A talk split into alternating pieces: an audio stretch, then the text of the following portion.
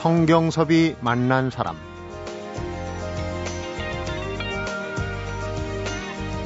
모든 어려움에도 불구하고 세상에 이보다 좋은 직업이 있을까요? 끝없는 배움의 길을 갈 수 있는 행운에서부터 사람의 마음을 어루만질 수 있는 특권에 이르기까지 그 어떤 직업이 이런 기쁨을 가져다 줄 수 있을까요? 그런 의미에서 저는 오늘도 감사하는 한 명의 콘서트 피아니스트입니다. 성경섭이 만난 사람, 오늘은 아카데미 오브 세인트 마틴 인더 필즈 영국 실내악단과 첫 협연을 마친 손열음 피아니스트를 만나봅니다.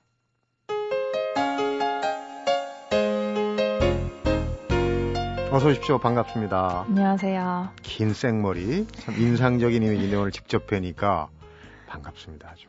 지난해 차이콥스키 국제 콩쿠르 준우승 하면서 그렇지 않아도 뭐 여러 가지 찬사를 받았는데 국내외에 관심이 좀 부쩍 네. 늘어나는 것 같은 기분입니다. 네. 엊그제 영국 실내악단 이름이 좀 깁니다. 아카데미 오브 세인트 마틴 인더 필즈 네. 협연 아주 반응이 좋던데요. 고맙습니다. 네, 평도 좋고. 네.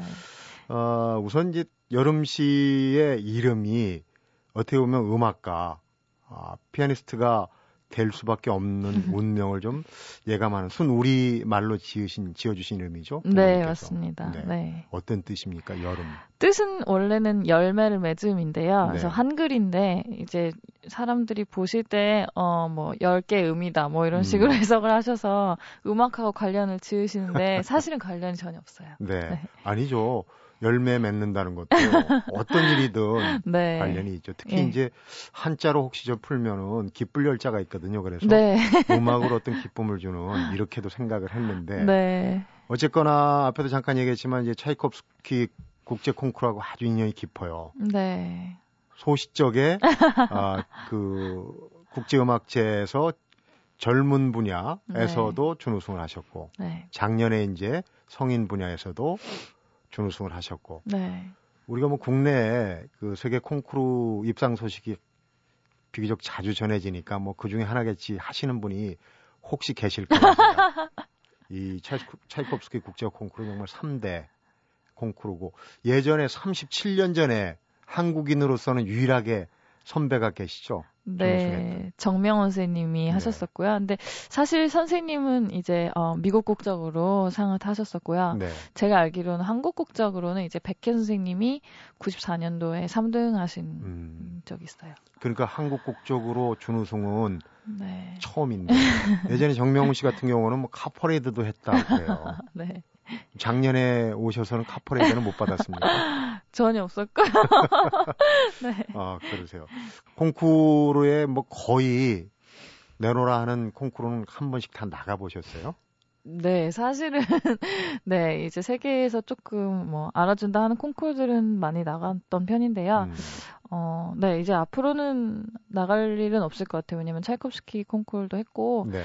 더 이상 이제 제가 뭐 원하는 콩쿨도 없고 하기 때문에 네 이제는 그러니까 얼마나 많이 나가셨으면 더 이상 어 작년 그 차이콥스키 그 국제 콩쿠르로 잠깐 시간을 거꾸로 돌려보겠습니다. 네.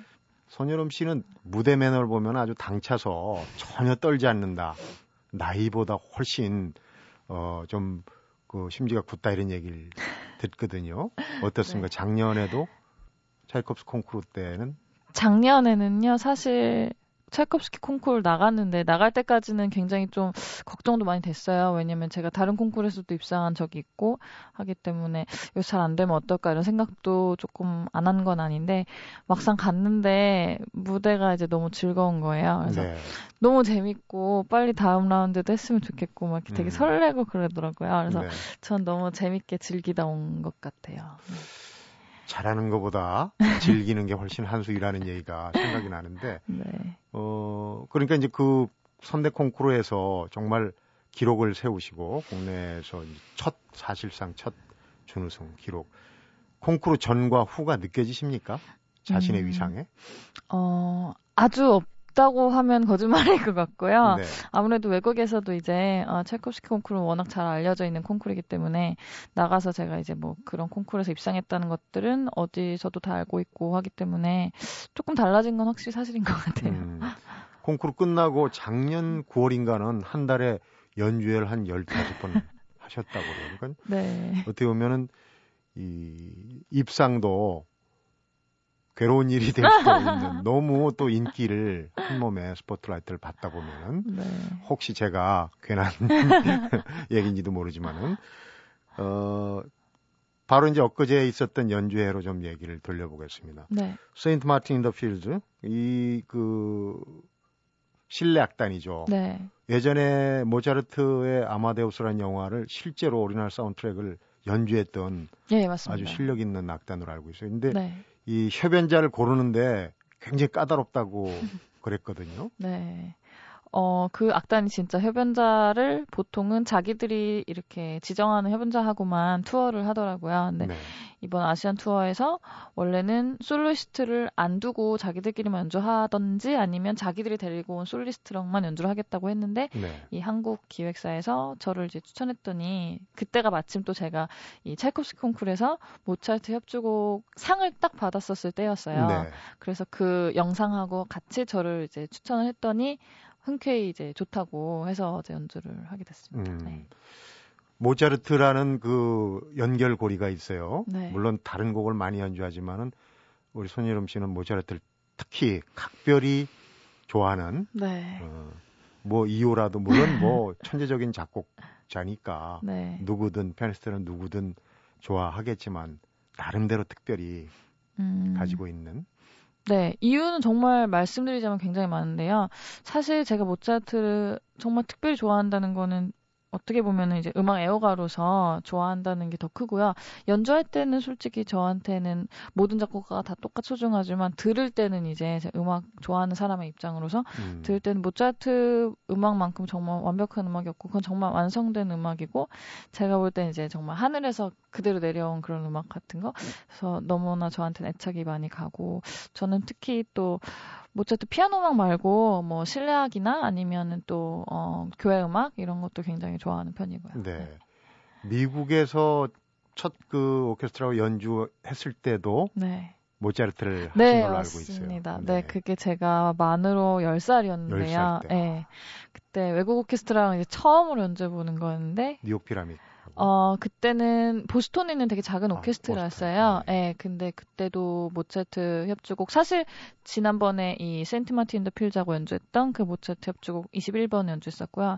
사실 제가 제일 처음으로 오케스트라라는 단체하고 연주를 협연이라는 걸 했을 때도 모차르트 협주곡 22번 연주했었고. 네. 네. 모차르트를 아주 그 피아니스트 인생의 끝까지 갖고 가겠다 그런 인터뷰를 본 적이 있어요. 왜냐면 네. 베토벤하고 비교를 해서 물론 베토벤을 폄하하는 건 아니지만 모차르트는 모든 곡이 허점이 없다. 네. 완벽하다. 네. 어, 그래서 이제 전곡을 한번 도전해 보겠다. 그것도 네. 지금 당장은 아니고 네. 언제쯤 하신다고요? 어, 제 계획으로는 한 20년에 한 번씩은 해보고 싶어요. 그래서 네. 막 서른이 조금 넘으면도 한번 해보고 싶고, 50대에서도 한번 해보고 싶고, 그 제가 뭐 죽기 전에도 한번 더 해보고 싶은데, 어, 베토벤을 저도 너무너무 좋아하지만, 베토벤은 제가 좋아하는 곡이 있으면 굉장히 좋아하고 또 조금 덜 좋아하는 곡이 있으면 사실 별로 관심이 안 가거든요. 근데 네. 모차트는 정말 모든 곡이 너무너무 좋기 때문에 저한테는 음, 콘체토 그러니까 협주곡도 그렇고 소나타도 그렇고 언젠가 이제 전곡 한 번에 연주해 보고 싶은 생각이 있어요. 음. 음악 애호가들 청취자분들 중에 이제 그 특히 여러 장르라고 표현할지 있지 않겠습니까? 네. 청중을 압도하는 그 오케스트라도 있을 수 있고 지금 이제 손예름 씨 같은 경우는 어떻게 보면 피아노가 잘 살아나는 실리악 쪽. 네. 요즘에 이제 그쪽을 좀 선호를 하신다는 얘기를 들었어요. 네. 실내악은 워낙에 제가 제일 좋아하는 장르 중에 하나고요. 그러니까 뭐랄까 실내악만이 가진 특이한 점이 굉장히 많은 것 같아요. 특히 피아니스트들한테는 그게 조금 더 특별한 게 왜냐하면 바이올린이나 뭐 관악기 같은 것들도 사실 그분들이 독주를 할 때도 피아노랑 항상 같이 서잖아요. 근데 네. 피아노는 항상 혼자 서기 때문에 사실은 다른 음악가들하고 교류하거나 이런 기회가 훨씬 적거든요. 근데 실력을 하면 이제 다른 음악가들하고도 같이 동등하게 호흡할 수 있고 그런 거를 무대에서 같이 하면서 그걸 청중한테 보여주는 기쁨도 좀 되게 특별하거든요. 그래서 네. 저는 실력을 굉장히 좋아하는 편이에요. 음. 네. 어, 이제 실내악이나 소품 피아노는 보면 저도 음악은 잘 모르지만 겨울이면 겨울, 봄이면 봄, 계절에 맞춰서 그 은은한 맛도 아주 쨍하게 들리는 맛. 피아노 네. 연주가 상당히 좋아요. 네. 저희가 오늘 음원을 준비한 게 많지는 않아서 일단 그 손여름 씨 나오신 김에 네. 연주를 한 곡 들어봐야 될 텐데 네. 어떤 곡을 어, 선곡을 하셨는지. 어, 이 곡은 쇼팽의 제일 유명한 강아지 왈츠라는 곡이고요. 네. 어, 제가 2007년에 금호와트홀에서 연주한 그 음원을 그대로 CD가 발매된 음원입니다. 네, 기대가 됩니다. 한번 네. 직접 들어보시죠. thank you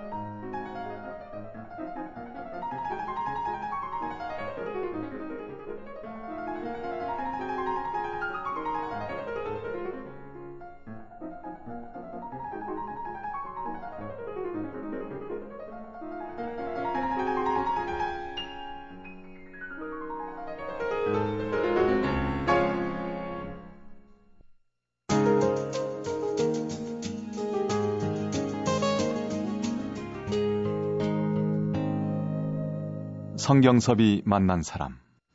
피아니스트 손열름 과거사를 한번 해보겠습니다. 네. 어, 어느 일본의 원로 피아니스트가 손여름 씨 손을 보고 아주 극찬을 했다 그래. 동글납작한 피아노를 잘 칠 운명을 타고난 손이다. 지금 제가 보니까 정말 독특해요. 손이 네. 생기신 게. 네. 본인도 피아노 치기에 굉장히 좋은 손이라고 느끼십니까? 예, 사실은 저는 손에 대한 불만은 거의 하나도 없을 정도로 네. 좀 많이 잘 타고난 손이긴 하고요. 사실 하나 문제는 제가 땀이 많다는 건데, 음. 그래도 뭐 다른 조건들이 좋은 거에 비하면 굉장히 괜찮은 편이고요. 네. 제가 손이 아주 큰 건 아닌데, 손가락이 길고, 그리고 되게 많이 벌어져요. 그러네요. 되게 예, 유연한 편이어서 굉장히 편합니다. 네. 그러니까 그런 조건들. 그런데 이제 그 신체적인, 특히 손의 조건뿐만 아니라, 제가 이 여름씨 기사를 쭉 보니까 원주에서 태어났잖아요. 네. 원주에서 신동이 났다 소문이 나가지고 뒤에 얘기하겠지만은 한혜종의 김대진 교수님이 직접 찾아갔다는 기화가 있어요. 도대체 몇 살부터 피아노를 시작한 거예요? 아, 전 한국 나이로 하면 다섯 살 때 시작을 했고요. 네. 어, 김대진 선생님께 제가 이제 찾아간 거는 제가 찾아갔는데. 아, 그래요? 네, 제가 찾아간 건 초등학교 6학년 때였는데, 사실 저는 그 초등학교 때는 한국에서 막 그렇게 두각을 나타내고 하지는 않았고요, 사실. 오히려 이제 제가 초등학교 5학년 때 그 아까 말씀하신 러시아에 있는 영차이콥스키 콩쿠르에 나갔었는데, 거기서 상을 이렇게 덜컥 탔어요. 음. 한국에서는 사실 저는 상을 많이 못 탔었거든요. 네. 그래서 그 다음부터는 이제 조금 알려지기 시작했죠. 음. 손여름 씨한테는 이제 최연소란 타이틀이 사실 많아요. 아까 얘기했듯이 초등학교 때 이제 해외 콩쿠르에서 입상도 하고 하다 보니까 근데 본인이 생각하기는 어떻습니까? 세간의 평이 피아니스트 손여름은 노력 파고드는 형보다는 조금 연구하고 자기 할 일 하면서 좀 하는 형이다. 그런 평이거든요. 이게 좋은 평인지 나쁜 평인지 모르겠습니다. 어, 그게 사실 거의 사실일 것 같고요. 네. 그러니까 제가 아주 오래 앉아 있는 스타일은 사실 아니에요. 그러니까 음. 악기 앞에서 엄청나게 연습 많이 하는 스타일 아닌데 조금 다른 방법으로 생각을 해보려고는 많이 생각하는 편이에요. 네. 그래서 뭐 좀 연구 같은 것도 되게 좋아하고 좀 이상한 방식으로 이렇게 알아가는 것도 되게 재밌어하고 네. 그래서 저한테는 오히려 그런 게 잘 맞는 것 같아요. 음, 그러니까 그 음악 자체를 즐기는 거죠. 네. 실제로 어떤 실험을 해보니까 이제 피아노 같은 경우도 뭐 입시를 위해서 한다든지 어느 한테 목표를 위해서 하는 것보다 내가 평생 피아노를 치는 걸 직업으로 삼겠다. 이게 성취도가 더 높다 그래요. 음, 그러니까 네. 이제 아마 그런 형의 네. 어, 좀 다양한 그런 그 다양함을 추구하는 피아니스트가 아닌가. 네. 다시 옛날로 돌아가서 그러니까 이제 그 김대진 선생님이 소문을 듣고 찾아온 게 아니라 가신 거군요. 네, 제가 맞아요. 먼저 찾아갔죠. 음, 네. 그래서 이제 그 만남에서 사실은 오늘의 피아니스트 손여름이 나오기 시작한 단초 아니겠습니까? 네. 그때를 잠깐 회상해 볼까요? 어떻게 음. 찾아가서 처음에는 사실 어 제가 강원도 원주 사람이잖아요. 근데 원주에 사실은 굉장히 유명한 지휘자 선생님 두 분이 계세요. 네. 임원정 선생님 지금 부천시향의 감독이신 임원정 선생님하고 또 정치원 선생님 지금 한국예술종합학교 저희 교수님이신 정치원 선생님 지휘자 두 분이 계신데 임원정 선생님이 저를 어렸을 때부터 아셨는데 이제 제가 선생님을 찾는다는 말을 듣고 정치원 선생님께 어, 한번 한국예술종합학교에 있는 선생님들 추천을 해달라. 음. 그래서 정치원 선생님 이제 김대생님을 추천해 주신 거예요. 그래서 제가 네. 소개를 받아서 이제 갔죠. 처음에 딱 보고 제목이다. 어? 될성 부른 나무다 이렇게 판단을 하신 겁니까 그럼 선생님께서? 어, 저는 잘은 모르겠지만 네, 선생님이 잘 가르쳐 보겠다고 하셨고 네. 네 그때부터 이제 계속 저는 8년 동안 배웠죠. 음, 지금 인터뷰하는데도 그렇고 이제 무대 매너도 상당히 당차다 그랬는데 소신파신 것 같아요 대답하는 것도 그렇고 어, 보통 이제 소녀름 하면은 뭐 토종이다, 순수 국내파다. 지금 이제 물론 독일 한오버 대학에서 박사과정을 받고 계시지만 국내에서 쭉 하셨잖아요. 네. 그러니까 유학을 갈 기회를 스스로 차버리셨다. 나는 유학 안 간다. 국내에서 한다. 네. 그 이제 그 훌륭하신 선생님 덕분입니까? 아니면 무슨 생각이 있었던 건가요? 예, 사실 저도 초등학교 때는 그때 또 당시 유학 붐이었어요. 그래서 저희 친구들 중에 잘한다 하는 친구들은 다 이제 유학을 가는 추세였고, 네. 근데 저도 가고 싶었었는데 마침 사정이 별로 안 좋았어서 약간 포기를 하는 와중에 이제 김 대생님 만나게 됐어요. 네. 그래서 이제 선생님 만나고서는 어 이제 정말로 선생님한테만 배워도 충분히 잘할 수 있겠구나 싶은 확신이 들어서 그 다음부터는 그냥 천천히 생각하고 대학을 졸업한 다음에 유학 가자 이렇게 생각했어요. 음.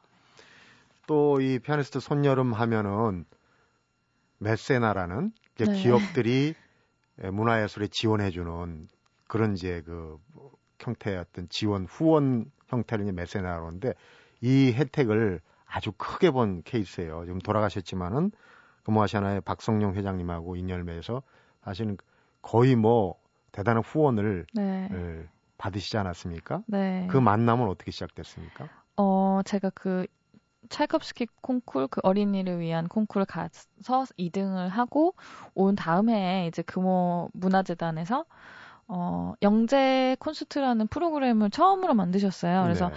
어, 어린 아이들이 이제 연주할 수 있는 무대를 처음으로 제시를 하신 거예요. 그래서 어, 그 다음부터는 오디션으로 진행됐지만 처음 무대 한 네 사람 정도를 먼저 뽑아서 이렇게 저희를 무대에 세우셨거든요. 그 동안에 쭉 진행돼 왔던 걸 보고 네. 네. 그래서 마침 그 전해 이제 찰콥스키 콩쿠르 있었으니까 그 콩쿠르 상을 탄 저하고 첼로 부문에서 1등 했던 고봉인 군하고 바이올린에서 2등 했던 권혁주 군 뭐 이렇게 해 가지고 저희가 그 첫 무대를 꾸몄는데 거기 당연히 박성영 명예회장님께서 오셨었죠. 음. 그래서 제 연주를 보시고 이제 그때부터 좀 음, 친하게 지내게 됐죠. 그렇군요. 네. 어, 이제 과, 과거에 지나간 얘기를 뭐 조마간산이라고 그러지 이렇게 대충 훑어봤는데 네. 어떻습니까? 이제 엊그제 연주를 하고 곧 연주 일정도 이어지겠지만은 네. 피아니스트 손여름의 장점과 단점 본인이 스스로 평가하기는 어떻습니까? 우선 장점은 나는 이런 게 장점이다. 어, 제가 생각했을 때 제 장점은 어, 좀 여러 가지를 할 수 있는 것 같아요. 그래서 색깔이 조금 많은 것 같고, 그러니까 보통 피아니스트라고 하면은 피아노 레퍼토리가 너무 많기 때문에 어떤 사람은 이쪽 레퍼토리에 천착하고 예를 들면은 뭐 독일 레퍼토리 정통한 사람이 따로 음. 있고 뭐 러시아 레퍼토리에 능한 사람이 따로 있는데 저는 그런 것보다는 되게 여러 가지 하는 거를 재밌어 하고 또 조금 잘하는 것 같아요. 네. 그래서 그런 게 장점이지 않나. 폭넓게. 네. 그리고 빼, 빼놓을 수 없는 거 아까 얘기했듯이 상당히 진취적이고 좀 당차다 이런 부분도 콩쿠르를 많이 네. 나가셔서 이 그런 소질이 생겼을 수도 있지만 또 그런 기질 때문에 콩쿠르에 많이 도전했을 수도 있어요. 네. 단점은? 어, 단점은 뭐 디테일하게 보자면 너무너무 많죠. 그래서 뭐 이렇게 하고 싶은 것도 많고 어 발전을 시켜 나가고 싶은 것도 많은데 어 네 그런 건 굉장히 음악적인 디테일이라서 항상 달라지는 것 같아요. 매일매일 뭐 이런 거 하고 싶다 저런 거 하고 싶다 내일은 음. 이걸 좀더 해봐야지 뭐 이렇게 맨날 변하는 것 같아요. 음. 지금 이제 26인데 네. 상대적으로 아직 연륜이 덜 쌓였기 때문에 이거저것 해보신 해보고 싶은 게 아닌가? 네, 그럴 수도 있고요. 네. 네. 그러나 또 주변에서 걱정도 하실 거예요. 네. 좀한 한 곳을 쫙 팠으면 좋겠는데 음. 이것도 해보고 저것도 해보고 걱정하시는 분들이 있을 거예요. 어, 제가 레퍼토리에 대해서 그렇게 폭넓게 하는 거에 대해서는 오히려 되게 반기시는 편이고요. 네. 어, 그리고 사실 제가 막, 어, 관심사는 음악 안에서는 되게 많은데, 음악 밖으로는 또 아는 것도 없고, 별로 관심 가지는 것도 많이 없어요. 그래서, 네. 사실 저는 할 줄 아는 거는 정말 음악밖에 없거든요. 음. 그래서 제 스스로가 걱정이 안 돼요 그런 점에 있어서는. 지금 겸손의 말씀인데. 아 정말 아니에요. 잠시 후에는 감춰진 부분 음악 외에도 피아니스트 손여름의 감춰진 부분을 또 한번 파헤쳐 보도록 하겠습니다. 네. 성경섭이 만난 사람 오늘은 손여름 피아니스트를 만나보고 있습니다.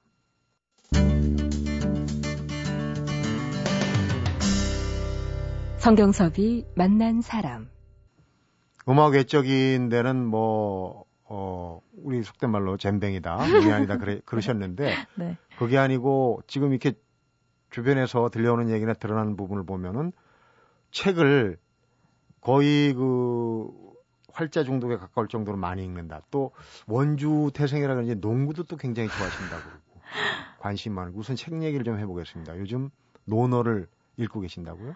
어, 논어는 워낙에 제가 좀 관심 있는 분야였고요. 인문학 같은 건 좀 관심이 많았거든요. 그리고 네. 역사를 좀 좋아하고. 음. 그래서 그건 워낙 좋아하는 부분이었는데 사실 정말로 책을 많이 읽는다는 얘기는 굉장히 와전된 얘기고요. 아, 네, 왜냐면 어렸을 때 굉장히 많이 읽었었어요. 어렸을 때는 제 기억으로도 한 하루에도 10권 정도씩 읽고 이랬거든요. 무슨 음. 책이든지 가리지 않고. 근데 지금은 정말 그냥 일반인들이 읽으시는 정도? 뭐 한 달에 한 권도 읽으면 많을까? 그 정도밖에 안 돼요. 네. 아니, 한 달에 한 권도 사실 연주 일정에 네. 비유하면은 많이 읽으시는 거고. 네. 요즘 논어 다시 읽기가 상당히 그 유행처럼 어. 번지고 있는데 그것 때문에 이제 논어를 잡으신 건 아니죠. 네, 저는 정말 몰랐어요, 음. 유행인지. 근데 읽어보시니까 어떻습니까? 논어를 읽어보니까? 어, 어렸을 때도 좋아하긴 했는데, 저는 이제 그게 굉장히 궁금했거든요. 그게 한국 이 전통 사회를 지배해온 그 개념이니까 그 학문이니까 어느 그런 어 스튜어트를 갖고 있는지가 굉장히 궁금했고 음. 그래서 조금씩 알아갈수록 재밌는 분야인 것 같아요. 어 책을 뭐 어릴 때 많이 읽은 힘으로 쓰시는 겁니까? 칼럼도 쓰고 있어요? 네. 네. 네, 제가 지금 칼럼도 5주 한 번씩 쓰고 있어요. 음, 네. 어떻게 하다 이제 칼럼니스트가 되신 건지? 어, 그 처음에는 사실 딱 두 번만 쓰라고 하셔서 쓴 거였어요. 근데 두 번 쓰고 났는데 여섯 번을 쓰라고 하셨다가 아홉 번 쓰라고 하셨다가 그 다음에는 이제 그냥 계속 써보지 않겠냐고 음. 하셨는데 사실은 저는 되게 순전 이기적인 그 발상에서 쓰기 시작한 거거든요. 왜냐면 제가 글 쓰는 걸 너무 좋아하는데 되게 성격이 사실은 제가 게을러요. 그리고 되게 추진력도 없고 고집도 없어요. 그래서 하다 말고 하다 말고 뭐만 계획했다가 뭐 말고 이런 스타일이에요. 그래서 네. 글도 맨날 쓰다 말고 쓰다 말고 하니까 완성돼서 이렇게 축적이 되는 게 없는 거예요. 그래서 저는 조금 이렇게 그런 고리를 쌓아보고 싶어서 순전 이기적인 생각으로 시작했어요. 네. 그런데 네. 어쨌거나 써달라는 책에서도 읽을만 하니까 그렇지 않습니까? 독자들이 읽을만 하니까 네. 반응이 좋으니까 네. 써달라고 했을 거예요. 혹시 기억나실지 모르겠습니다. 재작년에요. 2010년 7월 25일에 컬럼 제목이 괴롭지만 사랑스러운 내 직업. 이건 언제쯤, 그러니까 뭐 두 개 써달라, 네 개 써달라 할 때 어디 초, 초반부에 쓰신 겁니까? 네, 아마 한 아홉 번째 안에 들을 것 같아요. 음, 그런데 왜 괴롭지만 사랑스러운 내 직업이라고 표현을 하셨을까요? 음, 사실 그 제목은 이제 그 줄편의 그 편집부에서 편집자들이 저, 네. 내용을 네, 내용은 제가 다쓴 거고. 네, 음. 그렇긴 한데 어. 좀 일상생활에 대해서 알려드리고 싶었던 것도 있었어요. 왜냐면은 피아니스트라는 직업 이렇게 하면은 사람들이 도대체 뭘 하는 직업인지 사실 잘 연상이 안 되시잖아요. 그러니까 무대에서 연주하는 것만 보지 뒤에서는 뭘 하는지 전혀 알 수 없는 음. 직업인데 사실 저희는 무대에서 연주하는 거는 굉장히 순간이고 그거 말고 연주 여행이랑 뭐 혼자 해결해야 되는 것도 이런 게 훨씬 더 많거든요. 그게 저희 일상이거든요. 그래서 그러니까요. 빙산에 네. 물 밑에 가려진 부분이 크다는 얘기예요. 연주 여행을 아무래도 많이 다니다 보니까 지금 컬럼에도 나왔지만은 어 에피소드가 상당히 많을 것 같아요. 네. 근데 특히 이제 손여름 씨는 콩쿠르도 많이 참가하고 하면서 대체로 솔로로 혼자 다녔다면서요. 뭐 부모님도 없고 동행도 없이. 네. 보통은 저 혼자 다녔어요. 어디든. 네. 경비 때문에 그랬습니다. 경비도 경비인데 어머니 아버지 두 분 다 직업이 있으시니까 네. 네. 그래서 저를 쫓아오시기도 힘들었을 뿐더러 저는 사실 혼자 다니는 게 편하거든요. 네. 네. 그렇게 이제 여행을 많이 다니는 게 네.